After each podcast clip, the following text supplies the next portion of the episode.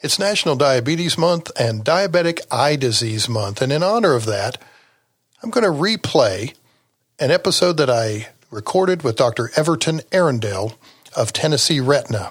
Doctor Arendelle and I discuss the treatment of diabetic retinopathy involving injections, steroids, and other methods retinal specialists use when we see leakage or new blood vessel growth on the retina. Enjoy, set up your eye exam, and make sure you don't show any signs of diabetic retinopathy. From the in-office studios of his eye care practices in Nashville, Tennessee, it's As I See It with Doctor Jeff Kageris, your source for eye care education and receiving the type of patient relationship you deserve. It is time for a patient revolution. And now, your host, Doctor Jeff Kageris. And we're talking about National Diabetes Month and Diabetic Eye Awareness Month. And as I mentioned last time, we talked about the detection, the monitorization, and the management of diabetes, but there are times where we need to institute some treatment, and I'm very, very fortunate today to have a, a fellow Big Ten fan, but even more so a fellow ex, a real expert in the management and treatment of diabetic retinopathy, and that's Doctor Everton Arendelle, who's with Tennessee Retina. Everton, are you on the phone with us? Uh, Jeff, I am. Fantastic. Uh, thanks for inviting me. Yeah, uh, we, we're glad to have you, and despite what I told you, uh, you will be having to recite the Buckeye theme song at the end of this program, and uh, no, I obviously wouldn't do that to you. So let's get right into it, because you and I have a lot of good ribbing back and forth about college football, and the Big Ten is resting now in preparation for our first games later in the month. But let's let's let everybody know a little bit. You're at Tennessee Retina now. Uh, where did you do your training? How did you get to Nashville? Yeah. So uh, so Jeff, I uh, I yeah. I'll, Well, grew up in the Virgin Islands, went to college at uh, Michigan State, which is why we say go green, of course, uh, and uh, did my medical school training at the University of Iowa. So I am also part part Hawkeye. Uh, did an internship in Indianapolis, uh, and then did a residency at the other school in Michigan, which is the University of Michigan, which we won't talk about that one. Uh, bad colors, and blue I, and gold, bad colors. Uh, uh, yeah, I, you know, great school, great training, uh, but yes, uh, and then I did my fellowship uh, at the Medical College of Wisconsin, uh, a two-year fellowship in retinal um, research and surgery, and uh, following uh, following uh, my fourteen years of the cold Midwest, uh, migrated to Nashville. Uh, was on faculty at. at Meharry Medical College and Vanderbilt University, and, and then subsequently entered private, initially solo private practice, uh, and then uh, my practice merged with a couple of uh, my uh, fellow retina guys in town, and we formed a group called Tennessee Retina in about two thousand eight, and uh, that's that's been a, a, a good uh, venture, and, and uh, we're pretty active in uh, obviously taking care of patients, but also doing uh, You know, high-level clinical research on retinal diseases.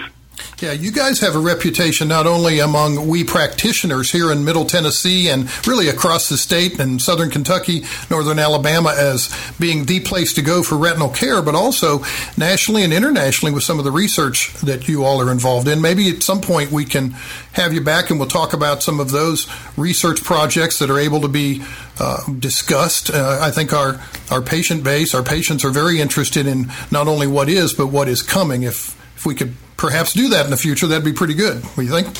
Uh, well, we'd be more than happy to do that, Jeff. Uh, it is uh, it is an integral part of what we do at Tennessee Retina.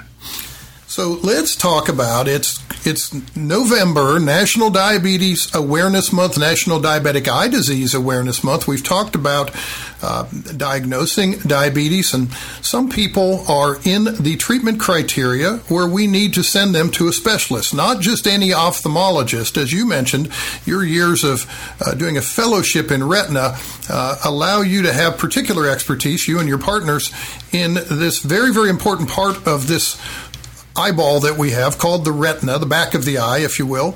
Uh, we're going to talk about diabetes. We've already talked to the to the uh, patient base about fluid buildup and uh, new blood vessels and how those new blood vessels are weak. But let's let's kind of talk about diabetes in general. Over your last fifteen, twenty years of practice, Everton, um, we hear about a diabetic epidemic. Do you feel like the percentage of your practice based in diabetic care has changed much?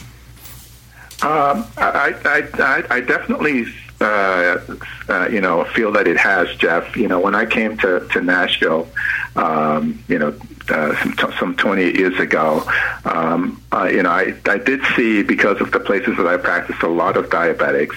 Uh, I will say one of the positives is that uh, when I first started practice, I think in part because of uh, you know, maybe patient education, awareness, and maybe the treatment modalities that we had at that point, I think I was seeing quite a bit more advanced disease than I see now. But but in terms of in terms of the actual volume of patients that we see with diabetes, there's no question that, that is, that's been increasing over the past decade. You know, and it, it, it fits up, obviously, the epidemiology of the disease in, in the United States and really globally. You know, we have uh, some one hundred million uh, individuals in the U S with diabetes, or what we call prediabetes. Uh, and, uh, and, you know, the prevalence of diabetic uh, retinopathy, uh, you know, varies by, by country, but is thought to be somewhere in the, you know, the twentieth or above uh, percentile. So, in other words, individuals who have diabetes, of the people in our country that have diabetes, about twenty percent of them will have some degree of diabetic retinopathy. Now, not all of those individuals have uh, disease that requires treatment, but Uh, they all uh, uh, require, you know, monitoring, follow-up uh, in such a way that they can get treatment in a timely fashion when they do develop, or if they do develop, that disease to that to that severity. I think. Uh, so ha- having said that, yes. Yeah. So the answer, the short answer to your question is yes. We're seeing more. We still see pretty advanced disease, mm-hmm. uh, but we're seeing a lot, seeing a lot more patients. I think we're catching patients earlier, but the numbers are definitely higher. Yeah, I, w- I would say, and, and I'm older than you, um, but I would say in my career, certainly we've seen a number of things that parallel that. While we have more people uh, where the prevalence and the incidence of diabetes is higher in the population, we also have more awareness, I think, among uh, internal medicine, family practitioners about the importance of, of blood, more strict control. We have optometrists and ophthalmologists over this time being much more diligent about not treating symptoms, but treating people that are asymptomatic and adhering to protocols of evidence-based medicine. And then our equipment, our technology has so much improved. Some things that we used to rely on our own eyes to see, we now have uh, we now have computerized instrumentation that we've had for a, a good while, but that's really made a difference, hasn't it, in everybody's ability to detect these things like macular edema or thickening of, of that area? Uh, yeah, uh, absolutely. Uh, you know, I think uh, there's, there's probably been uh, been no field, and maybe certainly among, among the fields that have benefited from uh, imaging technology in, in medicine, uh, you know, the field of ophthalmology, and in this case specifically the, the field of retina, has been, uh, has been, you know, a major beneficiary of that. Uh, you know, there's there's really no way that we could that we could treat patients in uh, in at, at the same level. Uh, uh, you know, we, we're we're treating patients at a, at a level that we've not been able to treat before, in part because we've been able to diagnose a disease at an earlier stage, uh, and actually be able to follow the course of treatment and how patients respond to treatment. Um, you know, our clinical, our eyes are still very important in terms of what we do, but certainly having imaging that allows us to see things that are at the micron level um, uh, is uh, is something that uh, that's been invaluable in terms of how we manage patients and allowing us to manage patients. Yeah, it'd be very difficult to go back to twenty years ago when we didn't have that technology, wouldn't it, and feel like we were giving people commensurate care to the way that we're seeing them now. Uh, that, that's true, and, and you know, and I think the, the beauty of of, of, having, of being able to benefit benefit from that is that we now actually have treatments that uh, that that kind of parallel the ability to to uh, to see disease. You know, uh, you know, twenty-five years ago we had treatment treatments not at the level that we have now, um, and uh, the fact that we have treatments that allow us to, in in a sense, be be uh, at the same uh, parallel in terms of ability to. to impact the outcomes as our as our, as our diagnostics, that that really has been a been been been helpful. You know, for example, we're talking about imaging things at the micron level. Uh, you know, when we did laser for a lot of for a lot of this disease twenty-five years ago, you know, that's you know they really we didn't have the imaging technology to see what was going on. Now we can treat and see differences in you know fifty, one hundred microns uh, of thickness in the retina, and we really didn't have that before. So you could really tell whether or not someone was uh, improving, and of course there are a lot of, lots of other benefits too. You could see other things that were going on that are going on in the retina, which might impact how you treat. Mm-hmm. Very, very good. Um, so in the earlier days, and let's just kind of give a little bit of an evolution, instead of just monitoring and or, or managing and monitoring people closely, we started to have laser studies that that effectively said, you know, we got this crazy idea that if we kind of burn parts of the retina, maybe that might be helpful. Uh, yeah, you lose a little bit of side vision, or you may lose a little bit of central vision, but it actually did prove to be efficacious, and we did a lot of studies with aspirin and other nonsteroidals and this and that, none of which really w- were medically beneficial. And so laser yeah. laser for a good while was really the standard of care, wasn't it? And I think some people still believe, oh, if I go to a retinal specialist, is he going to do a laser treatment on me? Yeah. Yeah. Well, well, well, uh, that's true. Well, Jeff, it's very interesting because, you know, uh, because the, the word laser is such a um, uh, kind of, you know, revered word in our in our culture. You know, when, when I tell someone, uh, you know, I'm not going to do laser surgery for their condition, sometimes they're actually disappointed. And, of course, when I explain to them the, the rationale why we're actually going to you know, stick a needle in the eye instead, um, then, then, then, they, then, they, then they, of course, they understand. But, yes. But, you know, laser, uh, you know, really, Uh, was very, very beneficial for a lot of patients. There are a lot of patients whose eyes, uh, you know, was, was salvaged, whose visions were salvaged because they received, received laser. And, you know, as you know, Jeff, you know, we did laser for really two major complications of diabetic retinopathy. One is the macular edema or the swelling uh, in the central retina, which is called the macula, and where we would do basically what we call focal laser, that is laser directed towards leaking uh, little aneurysms. Um, and then we did, and for patients have, that had more advanced disease, what we call proliferative diabetic retinopathy, which is where there are abnormal blood vessels growing either on the nerve at the back of the eye or elsewhere in the retina. We did laser, as you indicated, to, in essence, kind of destroy the the less essential portion of the retina with the idea that you're basically decreasing the relative degree of poor circulation in the eye, the goal being to save central vision. Mm-hmm. Uh, and, of course, that treatment has its side effects, as you indicated. You know, treatment of the central retina for macular edema would lead to blind spots close to the center of the retina. Treatment of the peripheral retina, which is for the neovascularization, uh, would lead to constriction of visual field, you know, if extensive treatment was needed. Mm-hmm. But having said that, those were, uh, for the time, actually very good treatments. And in selected patients, Uh, that can be an adjunctive treatment uh, that's used today, um, you know, and we'll talk about the other treatments that are available. But uh, while laser is not uh, passé; it's it's not the it's not the gold standard anymore.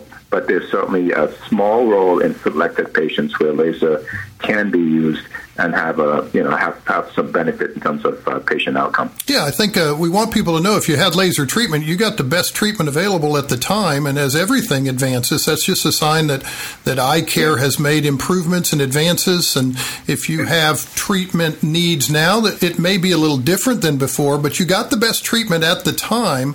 Uh, and yeah. you know, our fundamental rule in medicine is do the patient no harm. So we, we weren't going to give you things that were going to make it worse. That was the best we had to make it better. But then we got into this, maybe there's something circulating around there in diseased retina. Let's just say this stuff, we don't know what to call it. And somebody a long time ago said, well, we're going to call this, or it is, this V E G F factor, right?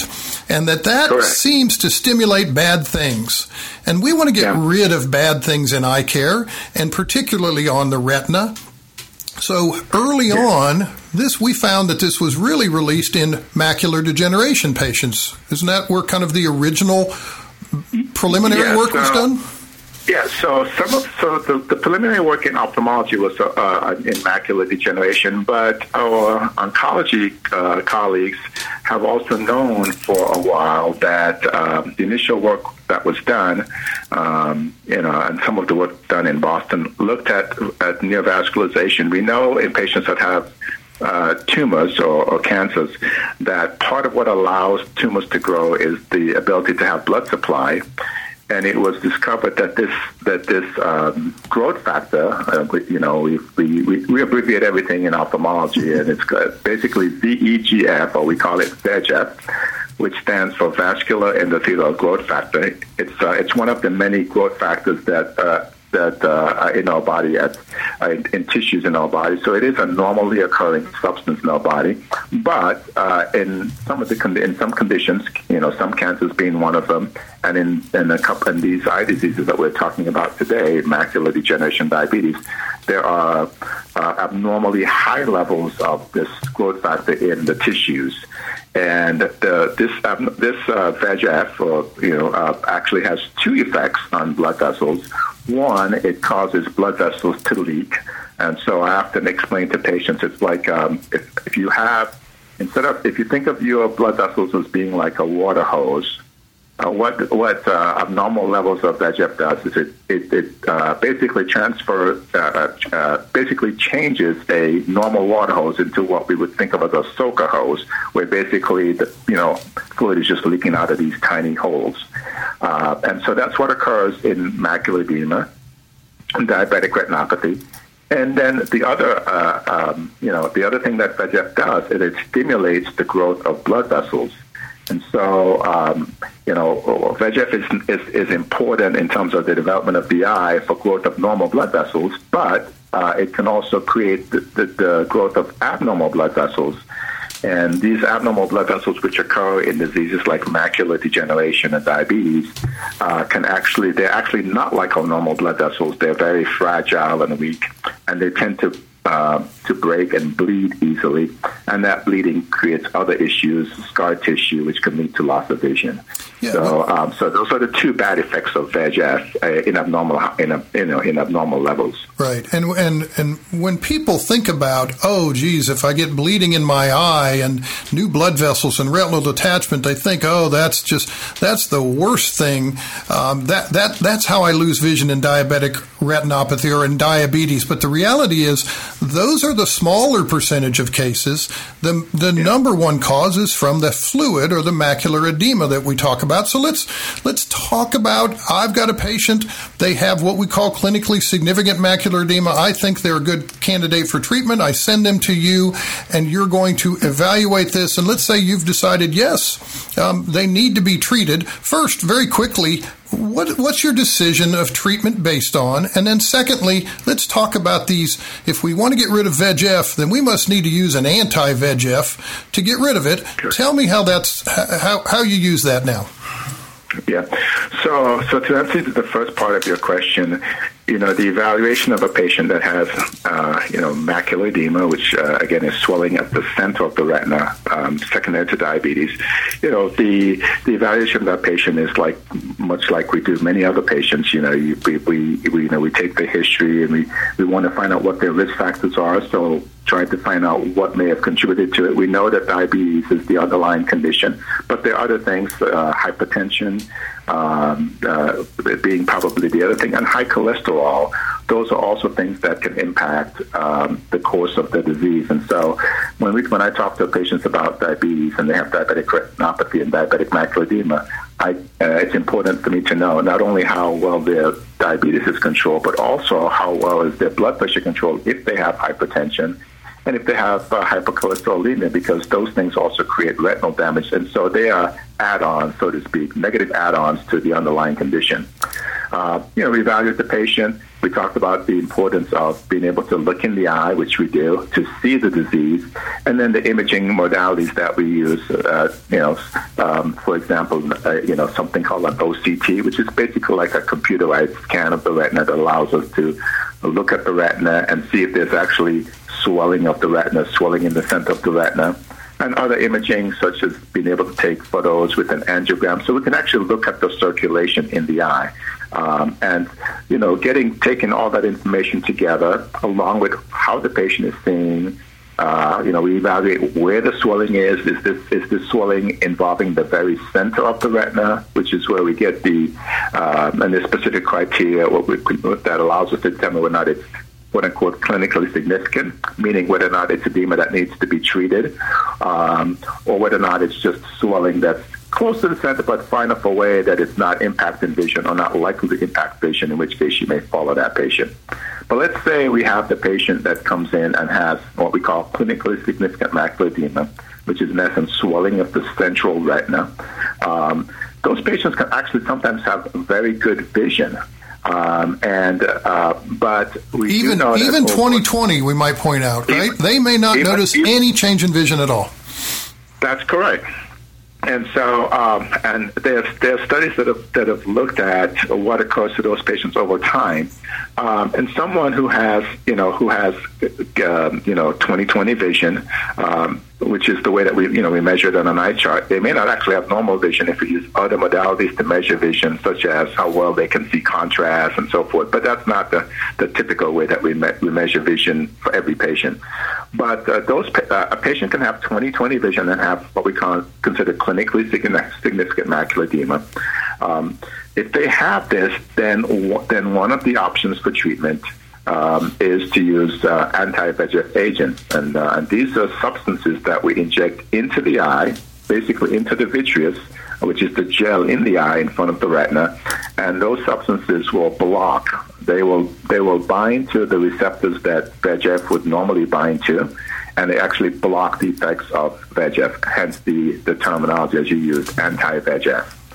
Um, and those medications will do that for a period of time, uh, but over time that the, the effects of the medicine wears off, and in, and and repeated injections are often needed to be done, or the effects of the V E G F will um, you know will will overtake the eye. And so um, so we use there's several different medications that we use, and we can talk about them.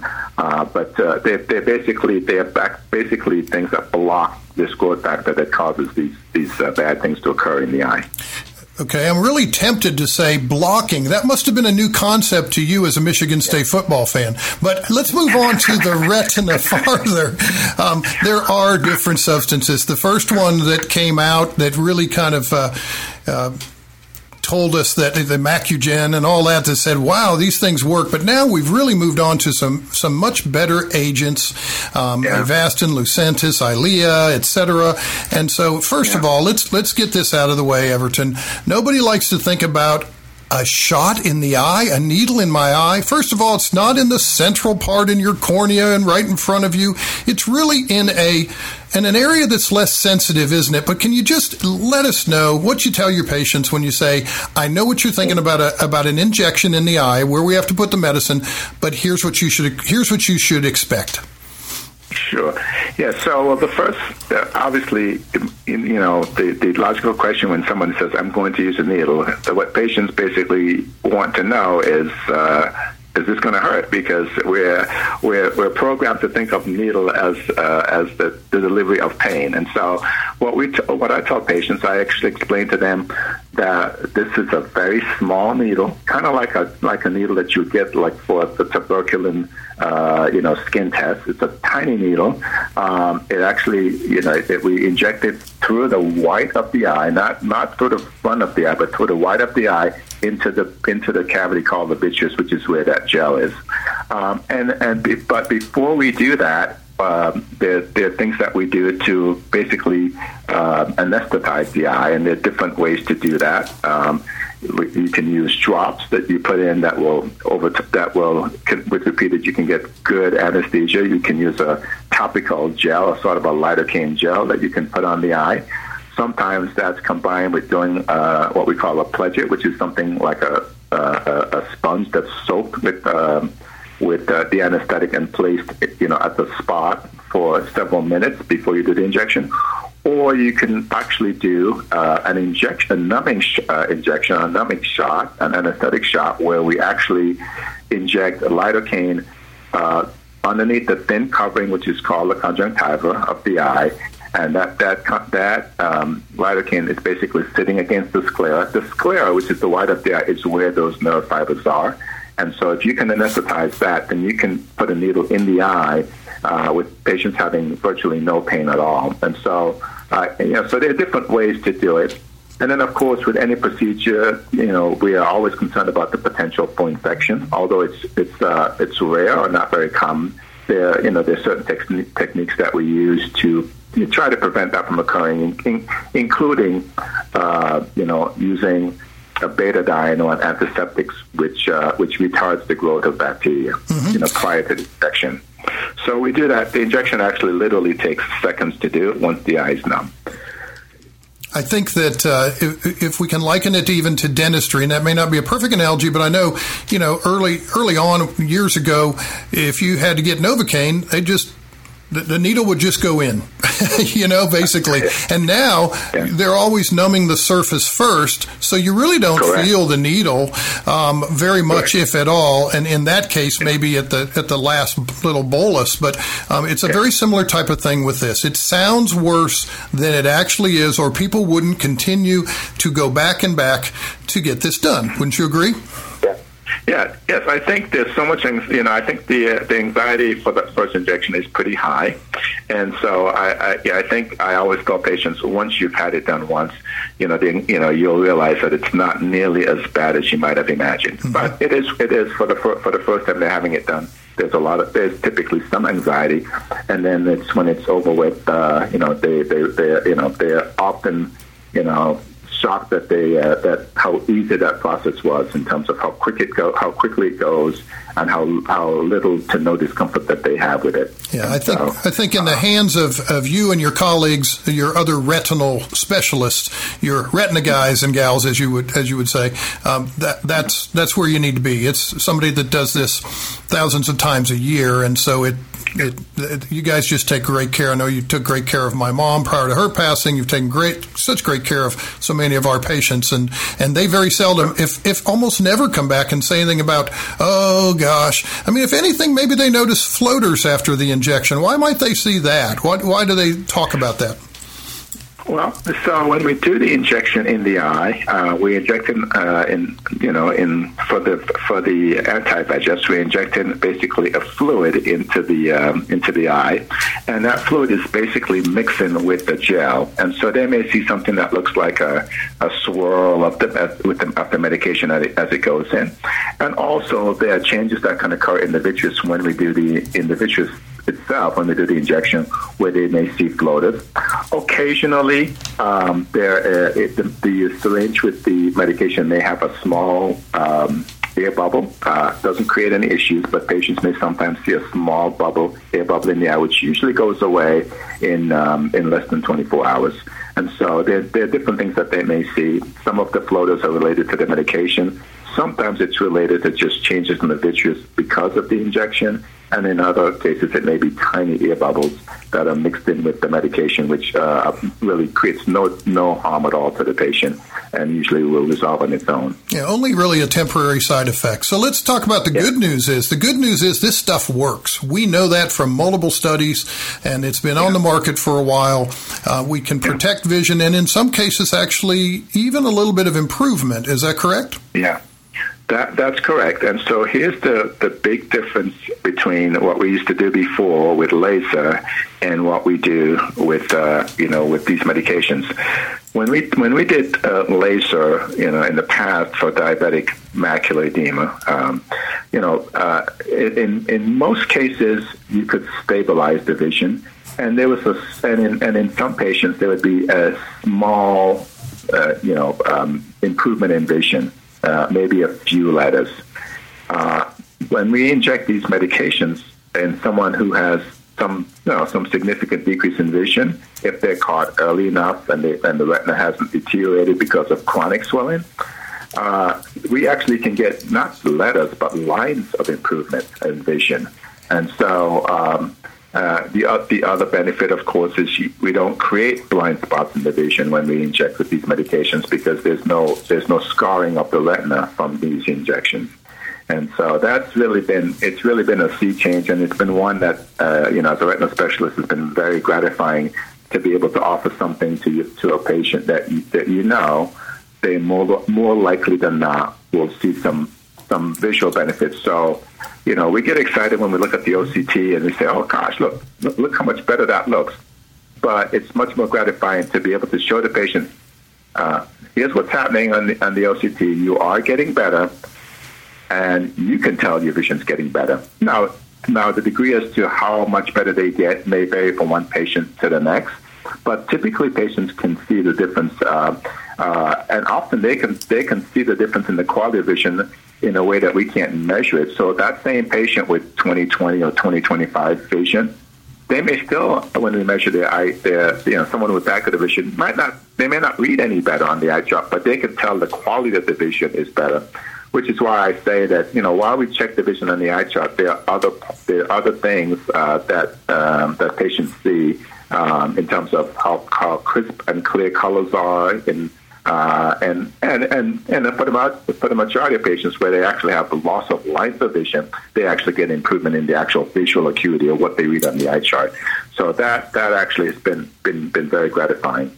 I think we can liken it kind of to hearing in that with visual acuity, while it's a good standard for us to check, it's really only checking kind of one frequency of vision. If we're thinking about hearing at different frequencies, it doesn't check Correct. Overall vision. And that's why patients subjectively sometimes go, I don't know what you're measuring on the chart, but I can tell you I am seeing better. And, and so yes. that just says that our ability to detect every aspect of a patient's vision is not is not as good as the patient themselves sometimes. Agreed?